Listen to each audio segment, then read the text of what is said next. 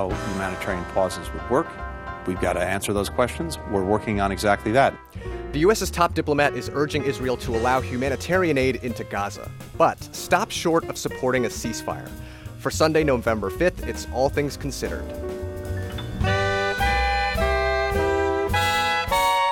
I'm Adrian Ma. Coming up, we report on Secretary of State Antony Blinken's meeting with the president of the Palestinian Authority.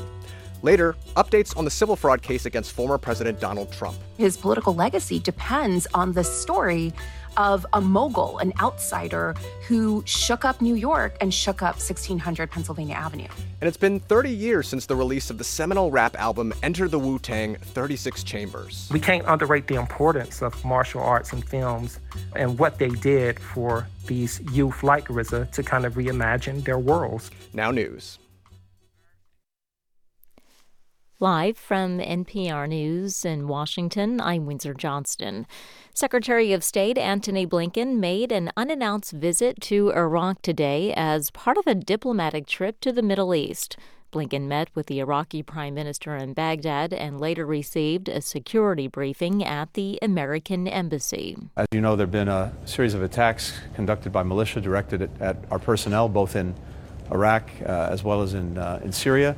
Uh, job number one for me is to ensure the security of our people, to make sure that our personnel uh, are safe and secure. Blinken's trip comes amid growing calls for a ceasefire in Gaza, but he says the Biden administration is working with Israel for more limited humanitarian pauses. Russia says it successfully test launched a nuclear capable intercontinental ballistic missile from a submarine in waters in the country's far north.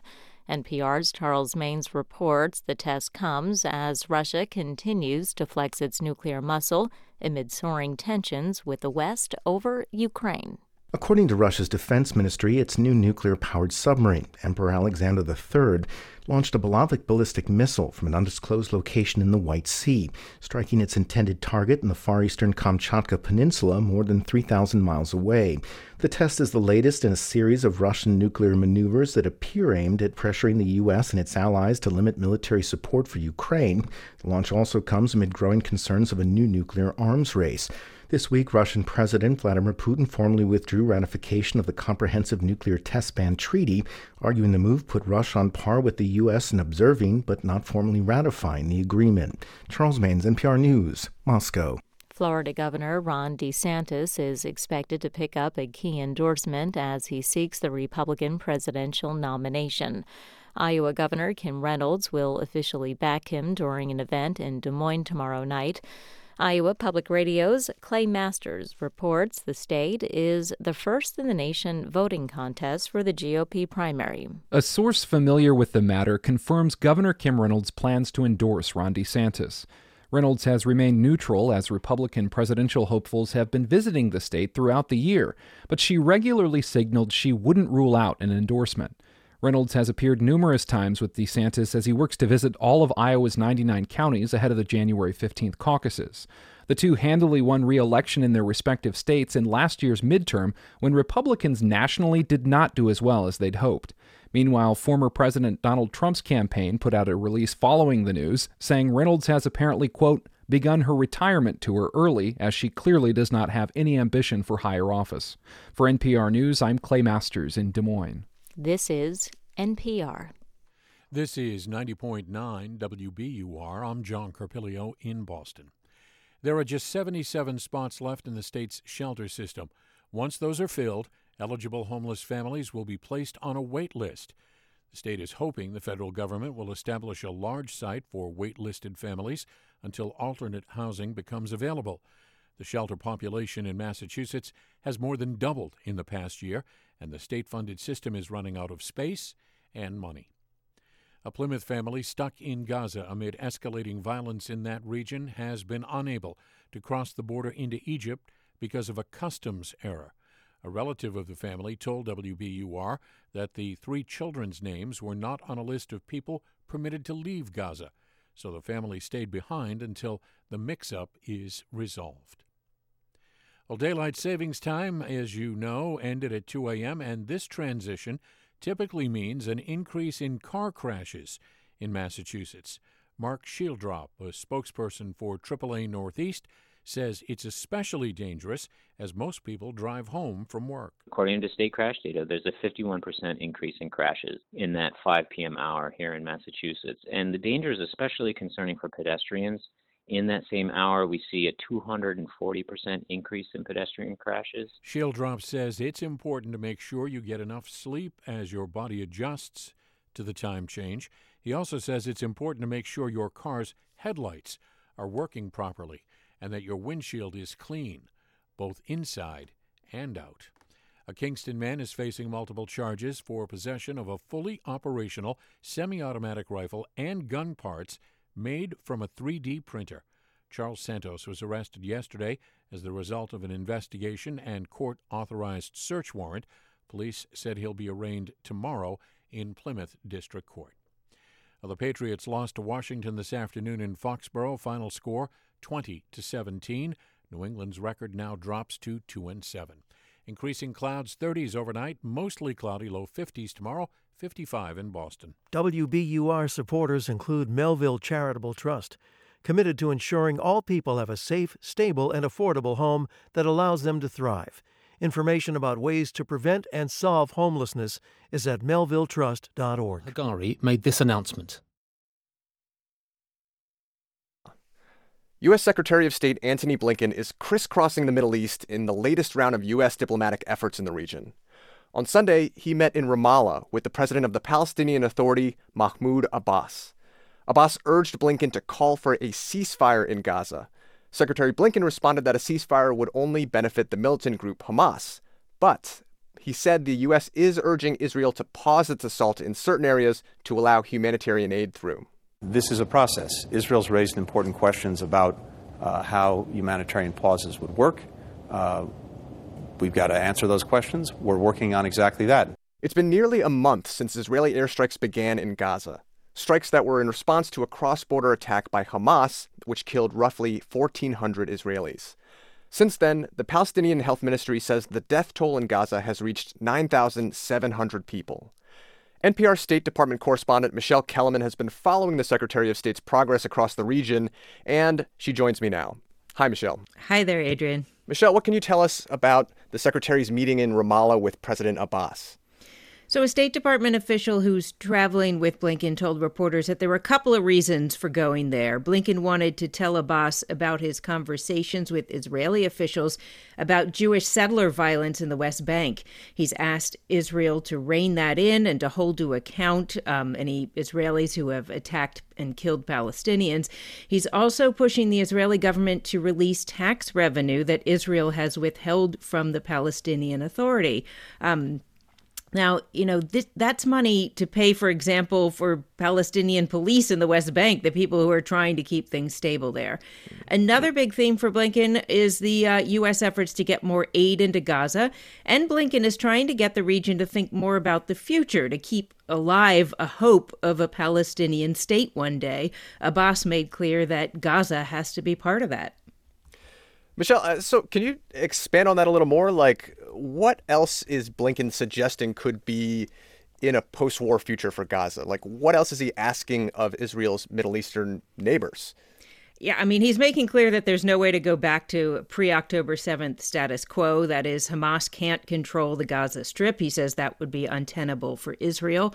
But the Palestinian Authority in the West Bank is weak, and officials say his talks with Abbas kind of touched on this issue, but they didn't spend a whole lot of time with this because Abbas and all the other Arab leaders that Blinken met over the weekend say what's really needed now is a ceasefire. They say that this is not about Israel's de- self defense. They call this collective punishment against Palestinians. And they're warning that this is generating so much hatred in the region that that hatred could last for generations. I mean, we've been hearing the word ceasefire, uh, you know, from many protesters this weekend too, but the Biden administration has stopped short of calling for a ceasefire. So, what is Secretary Blinken saying about that? Yeah, he's talking about humanitarian pauses for enough time to get more aid into Gaza. And longer if they can get hostages out. Remember, there were two American hostages released as part of negotiations mediated by Qatar.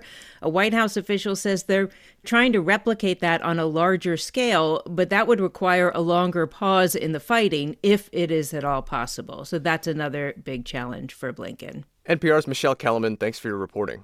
Thank you. Former President Trump is facing multiple charges in multiple states. And this past week, all eyes were on a courtroom in New York. That's because two of his sons, Eric and Donald Jr., testified in the civil fraud trial there. Now, at the heart of this case, it involves inflated financial statements, which both brothers deny being involved in. And, like their father, the brothers are also defendants in the case. Each week, we're taking a few minutes to talk through significant developments in the former president's trial. And this week, my colleague Scott Detrow was joined by two guests NPR senior political editor and correspondent Domenico Montanaro, and New York University law professor Melissa Murray, who's co author of an upcoming book, The Trump Indictments. The trio started off by digging into what stood out about the Trump brothers as, as witnesses. Well, I mean, the fact is, we have these two sons, nobody who's taking responsibility for any of what the Trump uh, organization has been accused of. And you know, not only accused of, but found guilty yeah. of when it comes to fraud, for example. And their names and fingerprints are all over, uh, you know, the emails, and yet nobody taking any kind of responsibility with any of that. Melissa, what did you make of this from a legal perspective? This general argument from both sons that the the financial documents in question were just something that was not on their radar, that they were not in the weeds of these, that you can't really hold them responsible for for the potential fraud in these documents both sons essentially said that while they were running this business in their father's stead, they were effectively paper pushers. Um, they had these appraisals. The appraisals were done by the accounting firm, and they merely signed off on it. And that is perhaps a little surprising. Um, for publicly traded companies, most people who are running these companies have to sign off that they have done their due diligence in reviewing these accounting statements and that they are basically attesting to the validity and accuracy of those statements. And although it is not required of privately held companies like the Trump Organization, it's basically become a feature of corporate governance now that all corporations kind of abide by the same set of rules mm-hmm. that when you have these statements, you verify them, you look at them, you don't simply sign off on them because someone else did it. So, generally speaking, then there was a repeated theme of yes, I was on that call, yes, I was on that email, but I had I had so many other things going on that it did not register to me. I was not in the weeds on that. Is that generally speaking not an argument that holds up legally?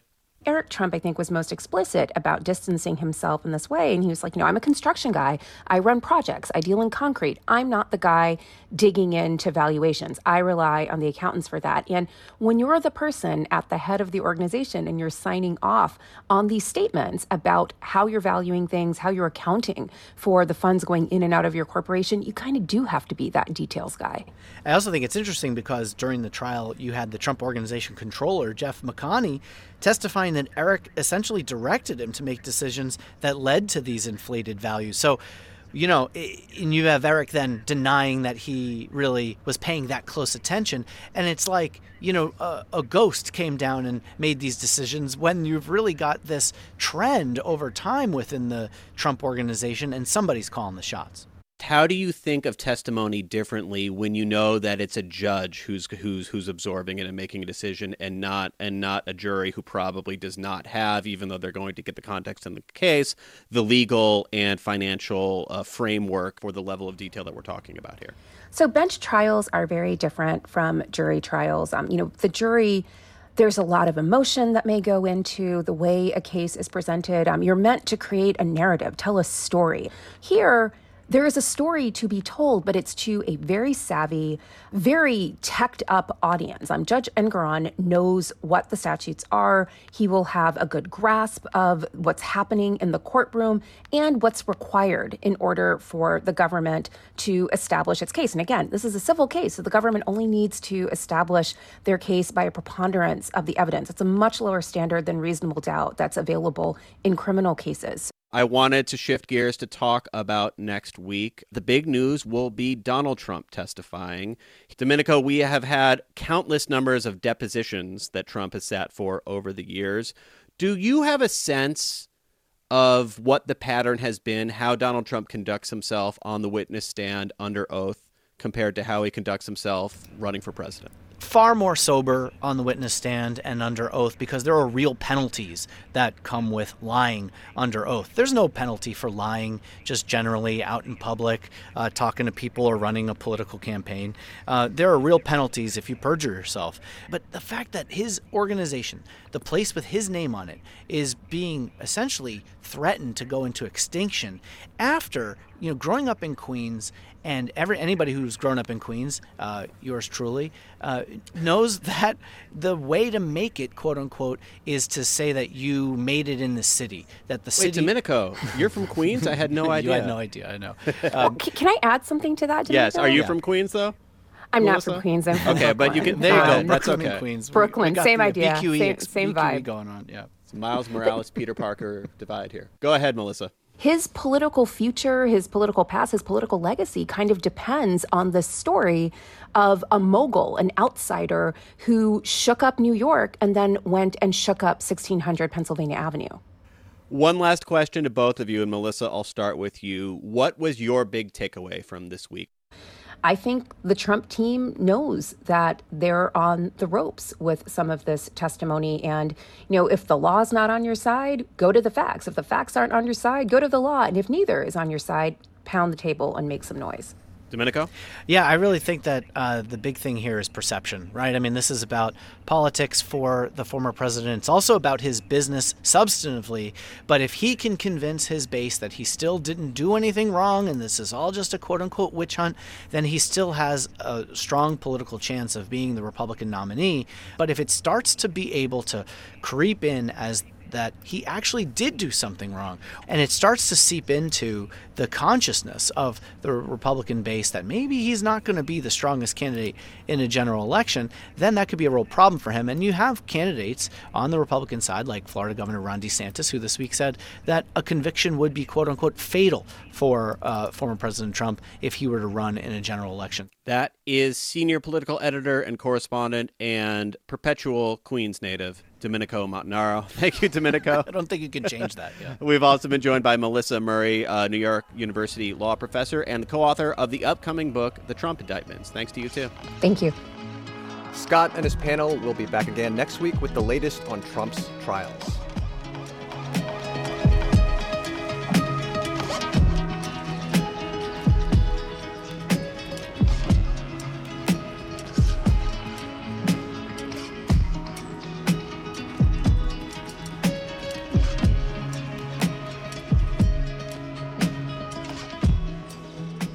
You're listening to All Things Considered from NPR News.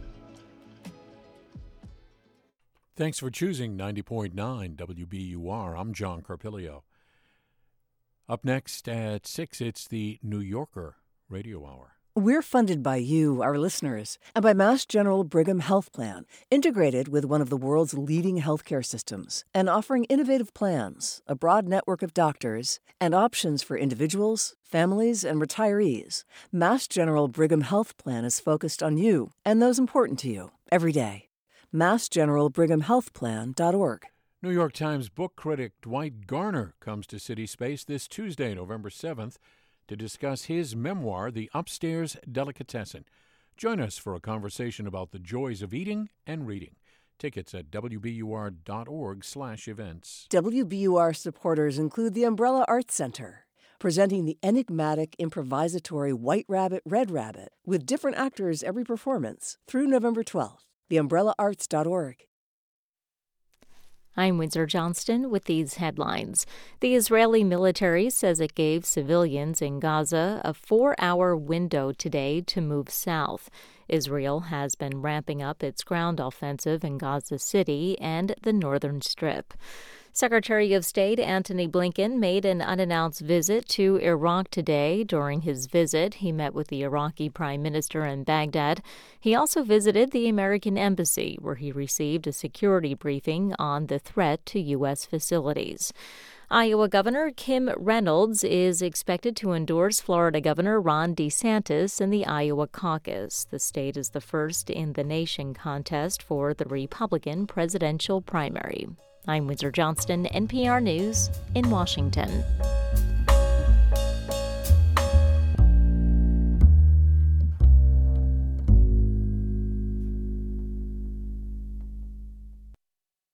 Support for NPR comes from this station and from Subaru, featuring the new 2024 Subaru Crosstrek Wilderness with off road capability and 9.3 inches of ground clearance designed for adventure seekers.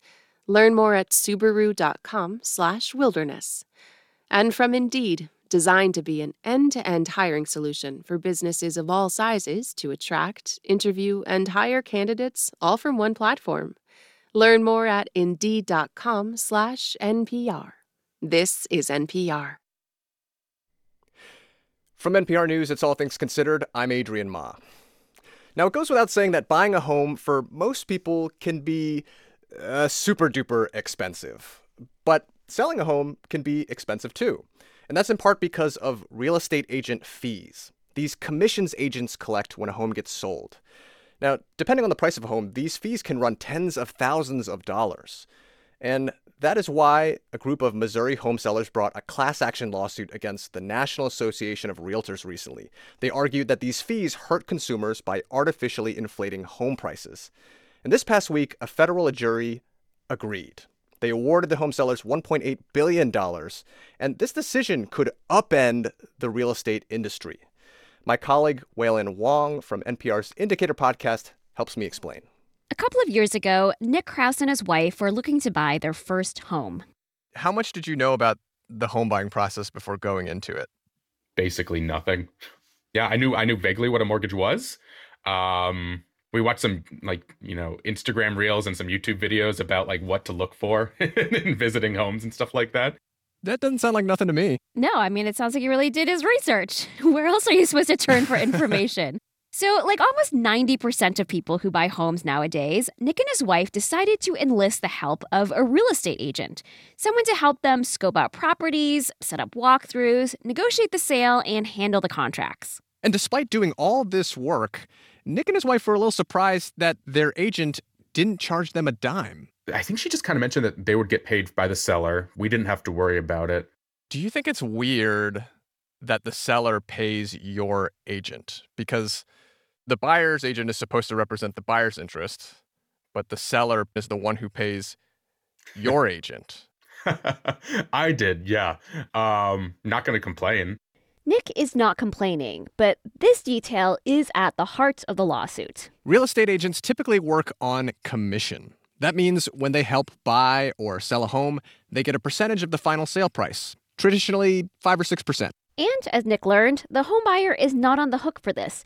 Typically, it's the person selling the home who agrees to pay both agents. This is called an offer of compensation. This offer of compensation is a practice that goes back more than 100 years. So, back then, before the internet made it possible for all of us to browse real estate listings from the comfort of our couch or toilet. TMI, Adrian. Oh, go ahead. Pretend like you don't know what I'm talking about. but back then, they didn't really have this option, right? There wasn't a central place to view all the properties for sale in a given area. Then, in the late 1800s, a bunch of real estate agents got together and were like, wouldn't it be easier if we like pooled our listings? And this led to the creation of something called the Multiple Listing Service, or MLS. And to encourage deal making, they came up with a rule. Anyone using the MLS to list a property for sale had to offer a commission to the agent who brings them a buyer. This is a financial incentive that says if you help me sell my listings, I'll help you sell yours. You scratch my back, I scratch yours. This practice is that offer of compensation, and it continues to this day. Now, offer of compensation, it sounds relatively neutral, right? But critics of this practice have a different way of describing it. It's a conflict of interest. Steve Brobeck is a senior fellow at a watchdog group called the Consumer Federation of America. Ask anyone, do you think it's fair or makes sense for the seller to pay the buyer agent commission? Steve says he agrees with the plaintiffs who sued the National Association of Realtors. He says having sellers pay agents on both sides of the deal is not great for sellers or buyers. The compensation is all out of whack with the value that the consumers receive. Steve says this practice hurts sellers who probably don't want to be paying thousands of dollars in fees to the buyer's agent. He also argues it's bad for home buyers, even if the buyer isn't directly footing the bill. The fact is that today, that buyer commission is added to the sale price in most cases.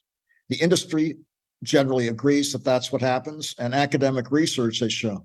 So effectively, the buyers end up paying the commission. They just can't negotiate it. They have no control over it. In a free market, buyers would be able to negotiate their commissions. They can't right now. Now, technically, it is possible for a prospective homebuyer to try and negotiate with their agent. But in the vast majority of cases, it's sort of irrelevant because the seller has listed a property on one of those multiple listing services, which means the seller has likely already offered to pay the buyer's agent that compensation offer we talked about. And Steve says from his research in dozens of cities, the size of this fee doesn't seem to vary much. When the seller asks the listing agent, well, why do I have to pay the buyer agent? Shouldn't the buyer pay the buyer agent's commission? And the response is this is the way the system works. And in order for your house to be shown, you need to offer the going rate, which is, depending on the area, two and a half to three percent. One more concern Steve has with the current system is that it might encourage certain buyer's agents to nudge their clients to certain listings with juicier commissions. So, what does Steve think should be done to make the system more fair for buyers and sellers? One way to do this, he says, is through something called decoupling. That's where sellers and buyers are responsible for paying their own agents directly. And decoupling is one possible outcome of the litigation that's facing the industry. Now, if that happens, the theory goes buyers will be more likely to shop around, and competition among agents will drive down commissions from 5 to 6% to something like 3 to 4%. That could be a difference of thousands of dollars per sale. It could also bring commissions closer to what they are in countries like the UK or Australia, which hover around 2%. As you can imagine, a lot of folks who work in the real estate business disagree. They say decoupling would have a negative impact for consumers. And one of those people is Ron Phipps. The impact of decoupling the fee means some buyers will be eliminated from the market. A lot of buyers don't have additional cash. They don't have the extra money to go ahead and proceed. Ron's a real estate agent in Rhode Island and also a former president of the National Association of Realtors. He's especially talking about first time homebuyers who are often having to scrape together the cash just for a down payment. Ron says forcing them to pay for an agent just puts another financial obstacle in their way. On the macro level, the disparity of wealth between homeowners and non homeowners is going to grow even more. And sure, he says people always have the option of not using a real estate agent to buy a home. But there's a reason close to 90% of people use an agent. The home buying process is complicated. Ron says a good agent can help buyers spot potential problems with the property and avoid costly mistakes. The fact of the matter is, if a buyer doesn't have representation in the transaction, their risk is significant and as to the claim that some agents might be pushing their clients to listings with better commissions without them knowing, Ron says the Realtors Association actually has rules against this sort of conduct. And he also says agents who are just out there chasing commissions don't tend to last in the business. The best agents, the majority of agents in the United States, those great realtors, are not transactional. If the consumers don't value what I'm providing, they're not going to hire me. If I can't get listings, if I can't get buyers, they're not going to pay me anything. Nick, our first time home buyer, says their realtor really helped them out. But if he'd been forced to pay them directly, he may have had second thoughts. Houses are expensive. uh, and yeah, if you're just adding to the pile of cash that you need up front, or even upon closing, I mean, you like empty out your resources. So I think that that is the value of the current system is it was one less thing for us to worry about. Of course, the plaintiffs who won that class action lawsuit, they would probably say that Nick and his wife did pay for their agent. It was just baked into the sale price. The industry, by the way, is appealing that verdict, but there may be more legal headaches coming. The U.S. Justice Department is reportedly considering its own case targeting real estate agent fees. Once upon a time, in a land called Staten Island, lived a group of young boys. Growing up, life was not easy for them. They faced poverty, violence, and racism. But as these boys grew into men, they came to call their home Shaolin, and they would band together to form a musical brotherhood, a clan, if you will, with nine distinct members the RZA, the GZA, ODB, Method Man, Ghostface Killah, Raekwon the Chef, Inspectah Deck, U-God, and Master Killa. And together, they formed the Wu Tang Clan. And their first album, Enter the Wu Tang 36 Chambers, released 30 years ago this week, is still considered one of the greatest hip hop albums of all time. So, to talk with us about the impact and influences of this album, we're joined by Marcus Evans. He's a PhD student at McMaster University, currently writing his dissertation on Wu Tang Clan and the influence of martial arts films on the music.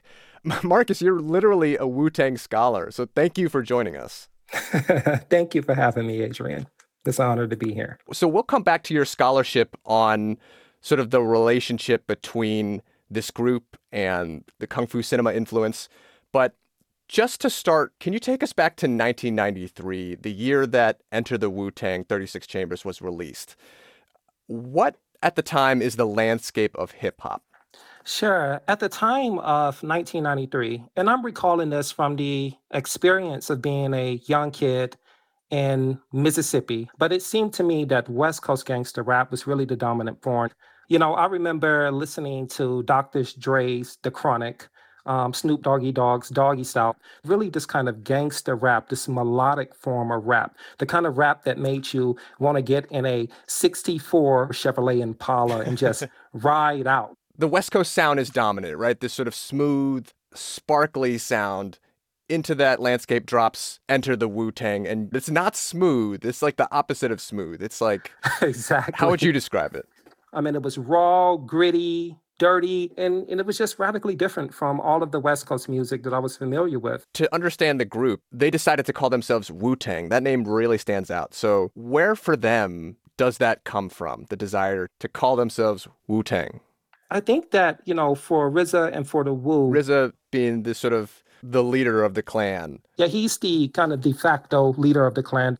For RZA and for the Wu Tang Clan, watching these films gave them kind of images of other worlds, of something that was totally different from the experiences that they had in North America in their urban environments. And RZA talks about this quite often. You know, he speaks about, yo, these films taught me something unique. It showed me that there was a history broader than the history that I ever learned about being a Black American in the United States, right? He says, growing up as a kid, as a Black kid in America, I was always taught in school that, you know, we had a slave history, right? So these kung fu films for him resonated with him in a way because they told him about a kind of alternate history of Asian people who were, in some cases, like blacks, suffering oppression. So he found these kind of cross cultural parallels there between the martial arts films and his own world. When you think about this album, like where do you hear that martial arts influence the most? One, I think just about the conceptualization of the album itself. Hmm. The album, Enter the Wu Tang 36 Chambers, of course, it borrows its title from at least two kung fu films. One is the Bruce Lee film, Enter the Dragon. What's your style? My style? You can call it the art of fighting without fighting. Also, the 36 Chamber of Shaolin. The second part of it really has to do with the sonic you know, style. The very first thing that we hear on the album is a sample that comes from the film that basically informed the whole mythology of the Wu Tang Clan. This film called Shaolin and Wu Tang, the film out of which they formed their identity as the Wu Tang Clan. And so the first thing that we hear on the track when we put in that CD or that tape, showing my age, we hear Shaolin and Wu Tang. Shaolin shadow boxing in the Wu Tang sword style. If what you say is true, then the Shaolin and the Wu Tang is dangerous. On guard. I'll let you try my Wu Tang style. And then we go into the song, Bring the Ruckus, to which that sample is attached. It's a song wherein the lyrics are all about lyrical martial arts, deadliness, dangerousness, head chopping. I mean, uh, several of these tracks on the album are all in some ways appealing to kind of form of martial arts that uh, that take shapes in, in the lyricism that the Wu is doing. Marcus Evans, thanks so much for joining us on All Things Considered, and uh, good luck on your dissertation defense. Thank you, Adrian. It's been a pleasure.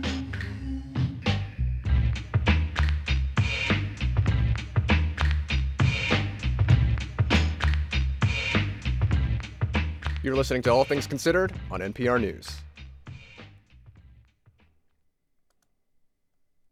The Paramount Plus anthology series Lawmen Bass Reeves is out this Sunday with its first installment. It chronicles the adventures of one of the first black men to serve as a deputy U.S. Marshal west of the Mississippi. NPR TV critic Eric Deggans says this program is a noble effort which often struggles to live up to the story of its legendary lead character. Lawmen Bass Reeves should have started with a scene like this one, deep in the third episode, where Reeves is already a marshal taking a prisoner to jail when he gets in a deadly argument with the white man who is supposed to be his assistant, also known as a posse man. You think another white posse man's gonna ride out with you? Help you like I have? And now you gonna shoot me? No, but they will. What follows is a gunfight with a gang trying to free the prisoner. Reeves, played by David Oyelowo, shows his courage and his dead aim with a firearm. But viewers won't see that for a while. Instead, the series begins 13 years earlier, when Reeves is an enslaved man working for an arrogant officer in the Confederate Army. The officer responds cruelly when Reeves asks if he can learn to read. I still like to learn, Master, so I could study the Bible. The officer drops the N word while telling him black people don't really go to heaven. If you're going anywhere, you're going to where there's nothing. Only white folks go to the big dance, boy. And later, the officer suggests they play a card game where the prize is Reeves' freedom. But when Reeves sees the officer cheat, I played a queen of hearts. I had it. Oh, there's only one queen of hearts in this deck. Reeves loses his temper and beats his master severely, forcing Reeves to go on the run. This long preamble keeps us from what we really want to watch our hero as a bold lawman, reenacting the triumphs of the real life Bass Reeves, who reportedly arrested 3,000 criminals during the late 1800s. This series takes way too long to build his legend, showing how Reeves spent time living with Native Americans and then as a failed farmer before becoming a marshal. And yet, we don't see other important moments from his past, like how he learned how to shoot and fight so well, or why he's so independent at a time when people of color were so oppressed. One hint we get is that he's devoutly religious, as he explains when another marshal, played by Dennis Quaid, needles him for his beliefs. You still believe in the Lord that let you spend half your life in chains? Man, man, those chains. It was God who gave me the hope to believe in the future without them. Oyelowo plays Reeves as a man of few words, with empathy for people of color, but his lack of words makes space for long speeches from know it all white guys played by ace character actors like Quaid and Donald Sutherland as the judge who hires him as a marshal. I was encouraged to hire you for the color of your skin, because the Indians would listen to someone like you. But that's not why I called you in. I need a man with a good gun and a straight spine. You up for the task? I wouldn't be sitting here in my Sunday best if I wasn't. As a black man who loves westerns, I've complained for many years about the lack of a great film or TV show about Reeves, whose exploits some say inspired the fictional Lone Ranger character. But the four episodes of Paramount Plus's series I've seen so far fall short. Trying so hard to be a modern Western epic, they often forget to be entertaining, turning one of the Old West's most compelling figures into a virtuous cipher in the process. I'm Eric Deggans.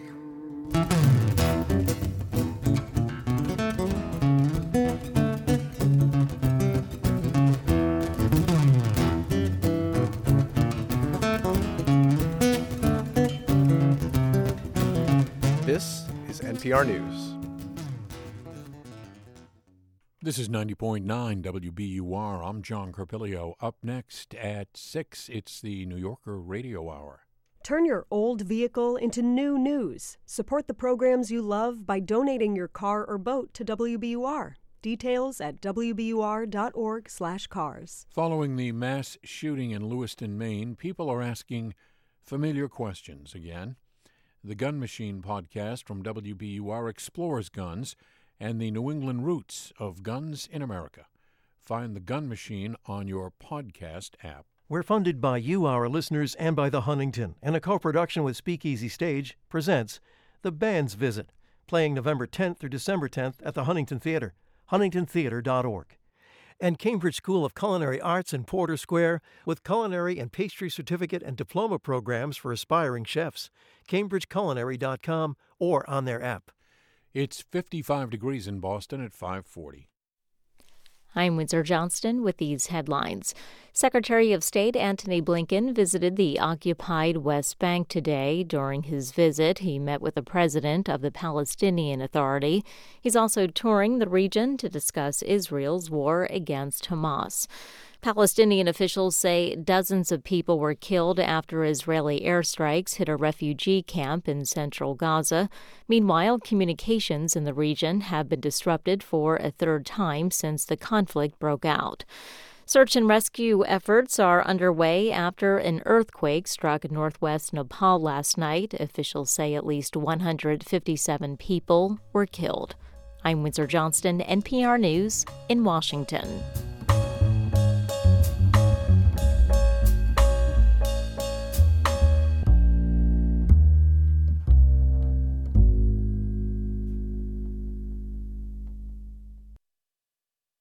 Support for NPR comes from this station and from Made in Cookware. Made in Cookware is crafted by chefs for chefs and designed for restaurants and home kitchens around the world. Their cookware can be found at madeincookware.com. From Carnegie Corporation of New York, supporting innovations in education, democratic engagement, and the advancement of international peace and security. More information is available online at carnegie.org. And from listeners like you, who donate to this NPR station.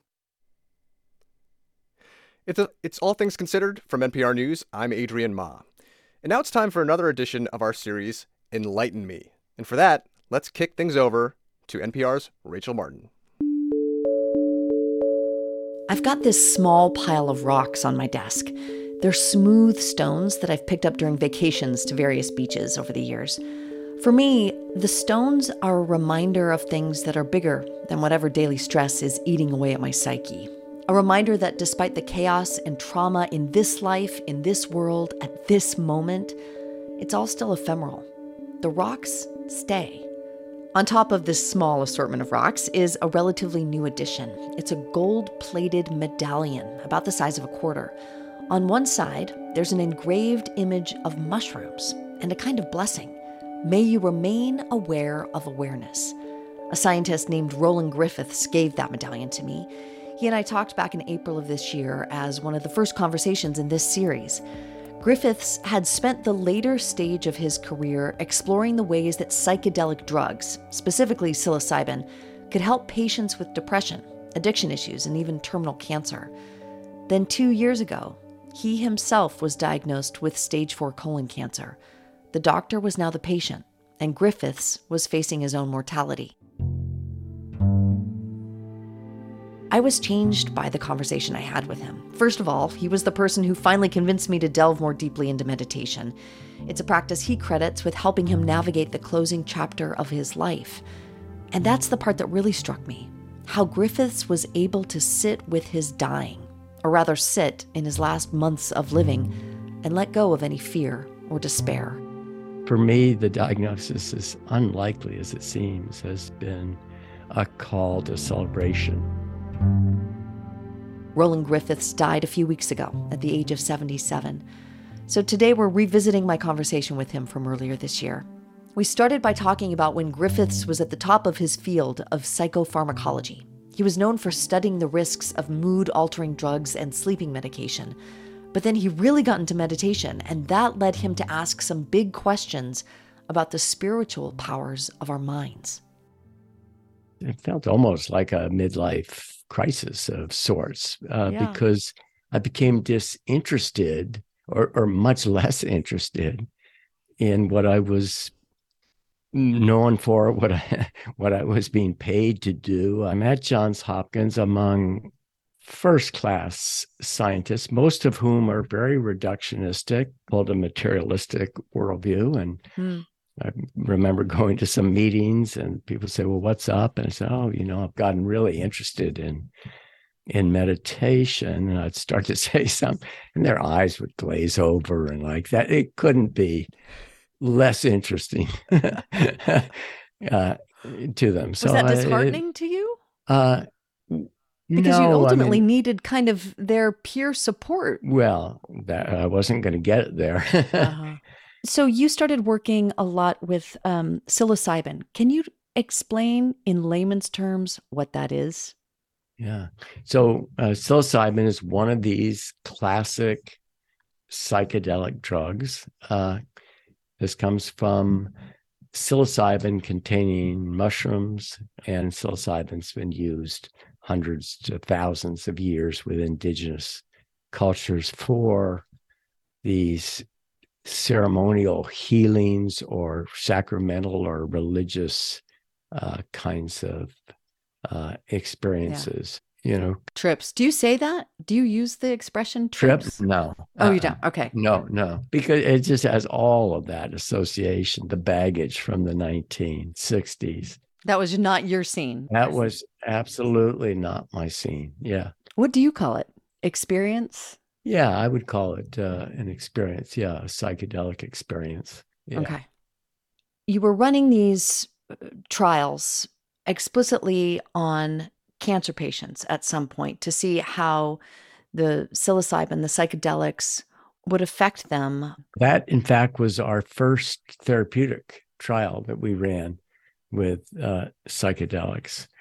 And I can tell you where I sat with that, and that mm-hmm. was feeling very cautious about what would an experience of this sort do to someone who's facing the most significant existential threat that they can and that is their own their own demise and as it turns out the effects were nothing short of astonishing in this cohort of people who met criteria for clinically significant depression or anxiety uh, with a single dose of psilocybin under these kinds of supported conditions, anxiety and depression dropped immediately and markedly hmm.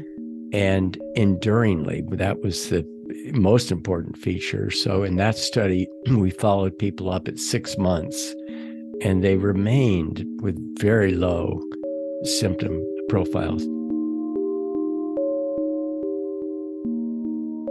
Can you articulate what they said to you about how did that alleviate their anxiety? I do recall one man who had the psilocybin experience and came to I'm now hesitant to give this example, uh, but uh, but I will.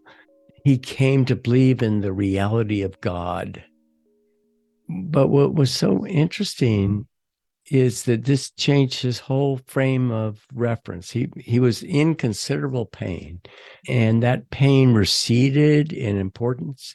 Hmm. Uh, but I think what was most moving about that is there was something about the change in the very nature of his being that was hmm.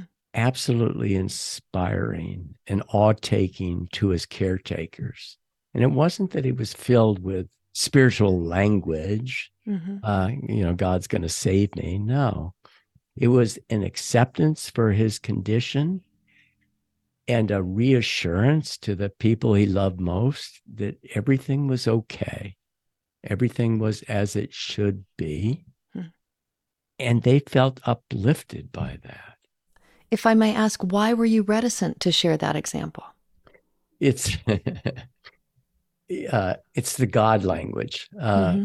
Well, we're all sort of limited by our language, right? Maybe some people use the word God because we don't know what other words to ascribe to these certain kind of ideas or experiences or... i think i think that's precisely it i mean for for me personally we live in the midst of this astonishing mystery and we don't have a coherent scientific explanation of what's going on the thing that we understand best about our experience of sentience is that we are aware that we're aware and that we do have an interiority and it's only uniquely us as the individual who's experiencing that that can affirm that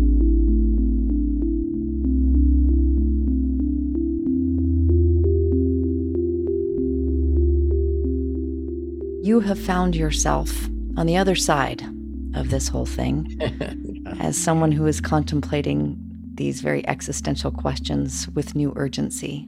Yeah. I went in for a screening colonoscopy, thinking myself to be completely healthy, uh, taking very good care of myself, and coming out with, as it turns out, a stage four cancer colon diagnosis. And so that's that's led me into this deep contemplation about uh, what's going on here. And um, I think I've been served very well by my long term practice of meditation, being able to call out and see where my mind is going and mm-hmm. see rabbit holes of dark emotions or thoughts uh, that would surely bring on nothing but misery were I to inhabit them, be them fear, anxiety, you know, denial, resentment. I mean, there's a, a, depression, there are any number of ways one could go that would be nothing but miserable. But for me, the diagnosis, as unlikely as it seems, has been a call to celebration. And my wife and I have been in that mode in spite of you know, multiple surgeries and uh, and all of the uh, potentially unpleasant occurrences that emerge from treatment of through the medical system and the chemotherapy and and stuff like that.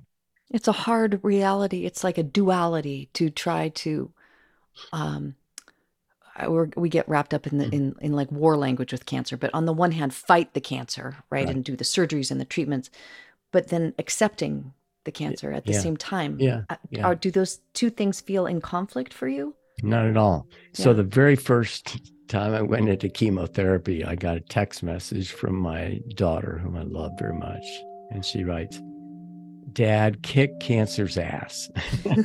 and that's and that's the fight mode, right? And right. And that or depression, anxiety, or fear. I mean, I've chosen that's not where I want to live. I don't want to be in battle with my with my body. Yeah. And I don't want to be in fear or anxiety or denial or resentment. I mean, wh- why?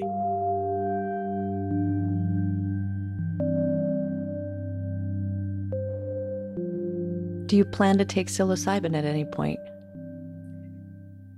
No, I initially I actually didn't want to touch a psychedelic um, because I was concerned it would somehow alter the state I sabotage this this yeah. very healthy, appreciative yeah. mental right. clarity you had. Yeah, right. Huh. And so there actually came a point where I thought, I wonder if I'm defending against something here. I wonder if my reason for refusing to take a psychedelic is that I'm masking something over that that uh, there's a skeleton in my closet here and I'm saying I'm joyful and I have all this equipoise and everything is beautiful, you know.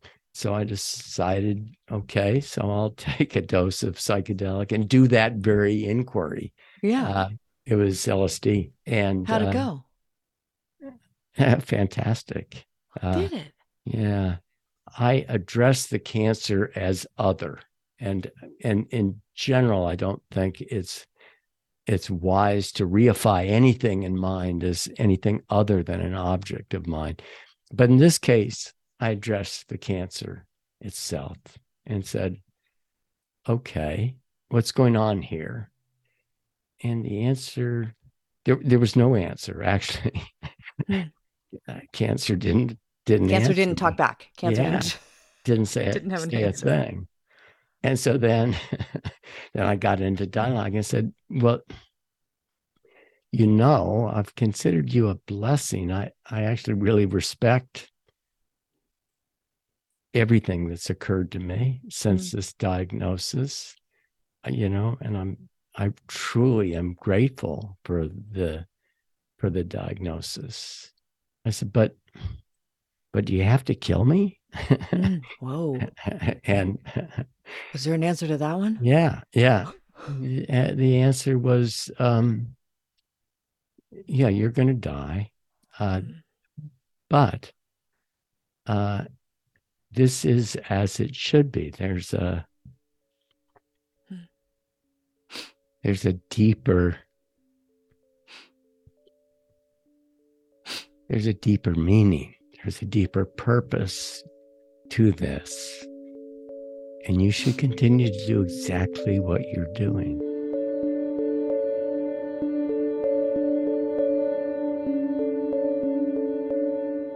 And I felt implied by that that I should speak out more broadly about what I was g- going through because I've mm-hmm. been I've been reluctant to do so. I've done some. Then I said, now I'm talking to cancer. Said, but okay, so I have something to say here. How about giving me some more time? I like that you went for the follow up. I I like that went- you I- I went to the follow-up. I mean, how many times do you get the opportunity? Yeah. but I got radio silence. it didn't answer. No. Uh, but that was it. And, you know, who knows? Uh, was I dialoguing with the cancer? No, that doesn't fit within my worldview. Some people would say, say I was.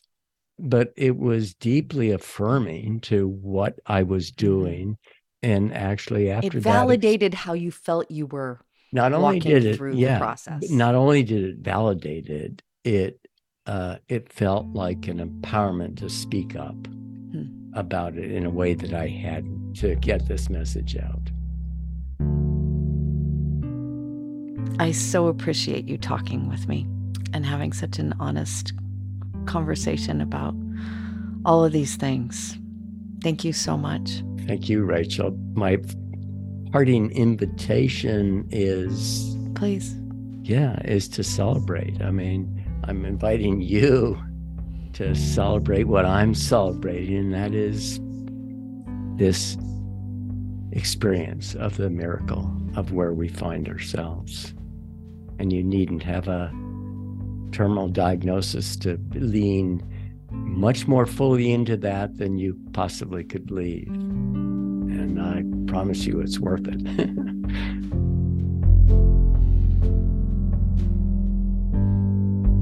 Dr. Roland Griffiths, the founding director of the Johns Hopkins Center for Psychedelic and Consciousness Research. He died on